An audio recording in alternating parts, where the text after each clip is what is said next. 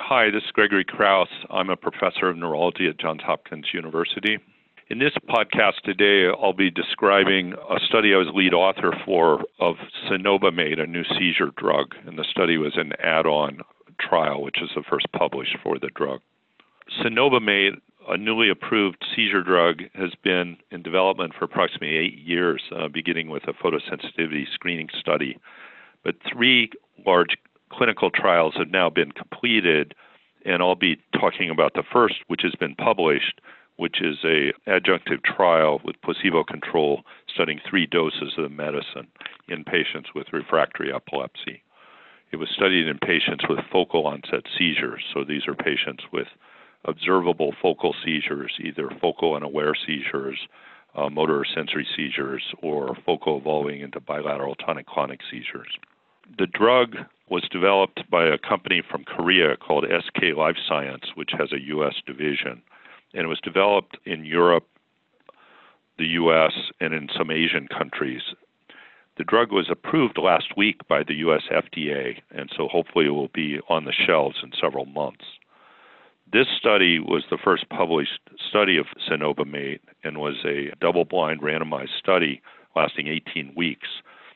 Study was done comparing placebo with 100 milligram doses 200 milligram doses and 400 milligram doses of cenobamate with a titration period.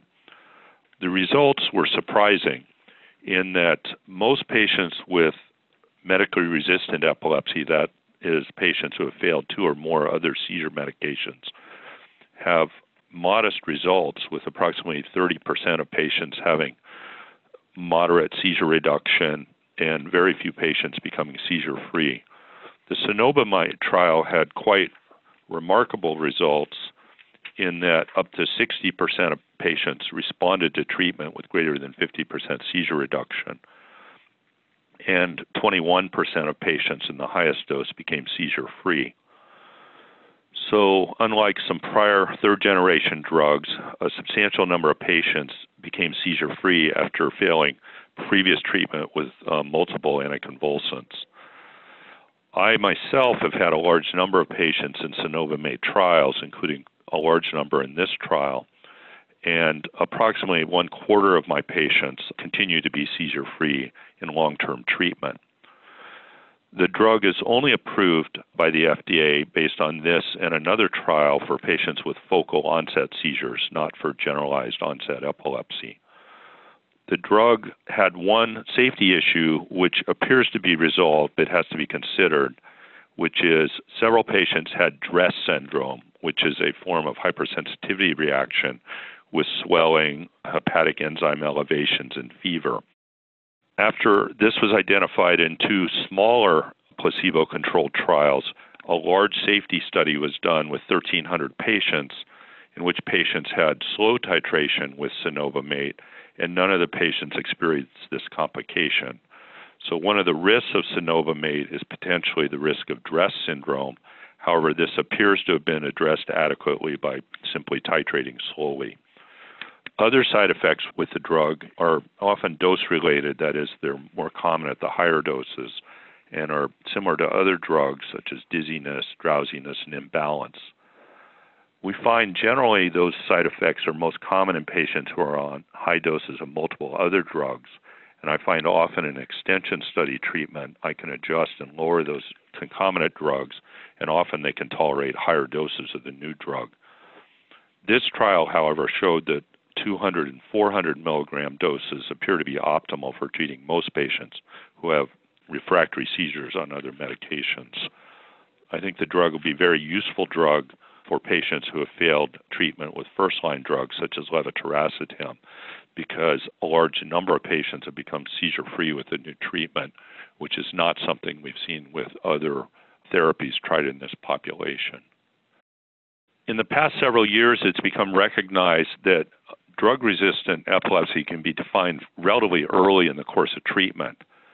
In fact, the vast majority of patients who fail adequate trials, that is, they can tolerate relatively high doses of standard medications, when they failed two drugs that were appropriately chosen for their type of epilepsy, very few become seizure free with additional treatments. So, in the regulatory trials that were done, the placebo controlled trials that were done for most of the previous drugs, less than 5% of patients became seizure free with the new drugs added. The cenobamate is substantially higher, with approximately 20 to 25% of patients, depending on the phase of the study that was examined, becoming seizure free with cenobamate treatment. That group of 20 to 25% of patients having this degree of response is remarkable. I have a large number of patients who are seizure free, and it's really transformed their lives. So, for example, I have a farmer who is unable to drive a tractor or, or use farm machinery, and he can now drive to distant states to pick up manure for his farm. And so we just see dramatic improvements in function in people who become seizure free with this added treatment. And that's not something we've seen with more than a small number of patients in other trials. Cenobamate was developed as an adjunctive therapy based on standard clinical designs where it was added to patients' existing treatments. Now, these are fixed dose trials that are somewhat artificial in that we're not permitted to lower the concomitant drug dose. So, cenobamate is often added to very high doses of, of one or two other drugs. Most of the side effects we see are probably due to the combined drug effects of adding the drug to high doses of other medicines. We find often in extension treatment, which is more similar to routine clinical management, you're able to reduce the doses or stop other medicines that weren't effective, and then often go on and optimize treatment with cenobamate. And so that's probably a clinical practice that would be used by most neurologists, but is not something that is seen directly in these regulatory trials where you have fixed dosing. The main finding of our study was that there are quite high response rates in terms of seizure responders and seizure frequency reductions with cenobamate. And a substantial number of patients, at least 20%, became seizure free in the clinical trials. And so these findings are quite remarkable for patients with highly drug resistant epilepsy. Thank you for listening today. For more information about my study, please click the links below.